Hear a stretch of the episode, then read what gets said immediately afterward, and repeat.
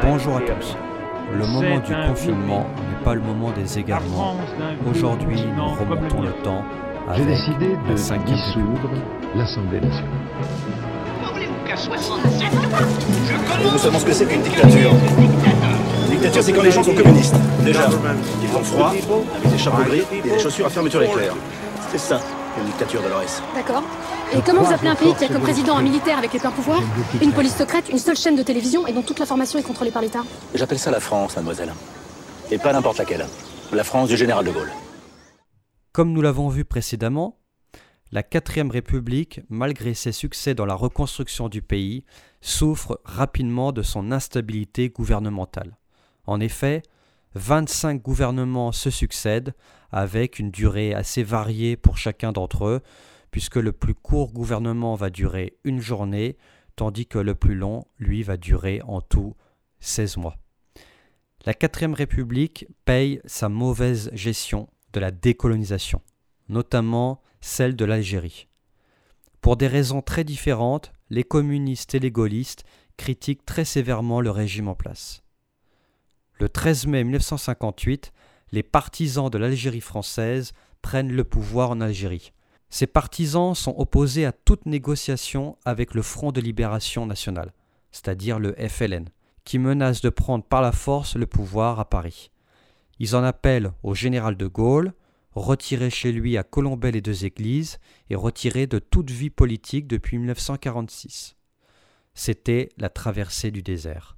De Gaulle met fin à cette traversée le 15 mai 1958, où il fait savoir qu'il est prêt à revenir au pouvoir, mais à condition qu'il dispose des pleins pouvoirs et qu'il rédige une nouvelle constitution. Le 1er juin 1958, De Gaulle est investi à la présidence du Conseil par l'Assemblée nationale. Il sera le dernier président du Conseil de la 4e République. Le lendemain, le 2 juin 1958, il obtient les pleins pouvoirs et commence à élaborer la nouvelle constitution. Conformément à ses idées, celle-ci accroît le pouvoir du président. Ses opposants prennent peur, ils craignent en effet une dictature militaire. Pourquoi voulez-vous qu'à 67 ans, je commence une carrière de dictateur ? La Constitution est approuvée par référendum et elle prévoit que le gouvernement soit désormais nommé par le président de la République. Celui-ci est élu pour 7 ans au suffrage universel indirect, c'est-à-dire qu'il est élu uniquement par les élus.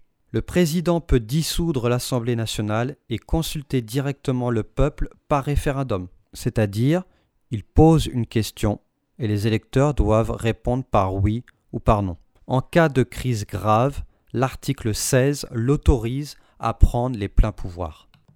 De Gaulle est élu président de la République en 1958.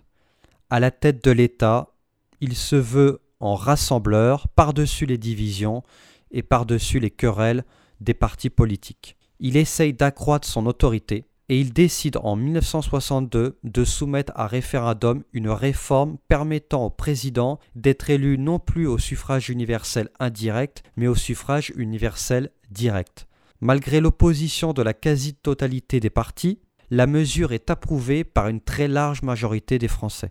Grâce à son autorité et au prestige qu'il tire de son passé de grand résistant, De Gaulle parvient à imposer une solution à la guerre d'Algérie qui a éclaté 8 ans plus tôt, en 1954, et dont les conséquences menacent la stabilité des institutions républicaines.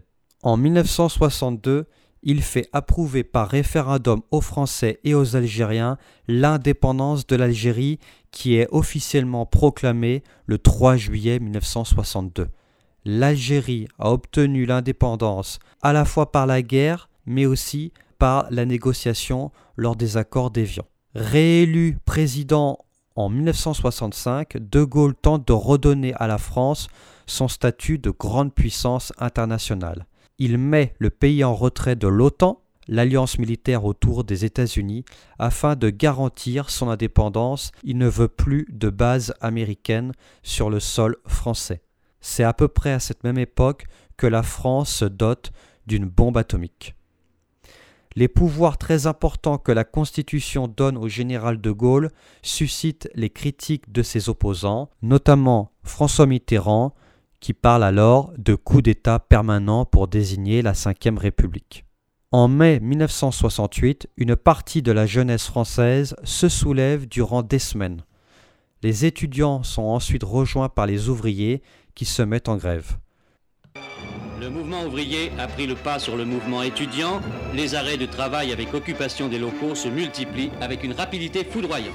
Dans les circonstances présentes, je ne me retirerai pas. Je ne changerai pas le Premier ministre. Je dissous aujourd'hui l'Assemblée nationale. L'élection de la nouvelle Assemblée nationale donne une écrasante majorité pour les gaullistes et leurs alliés en juin 1968.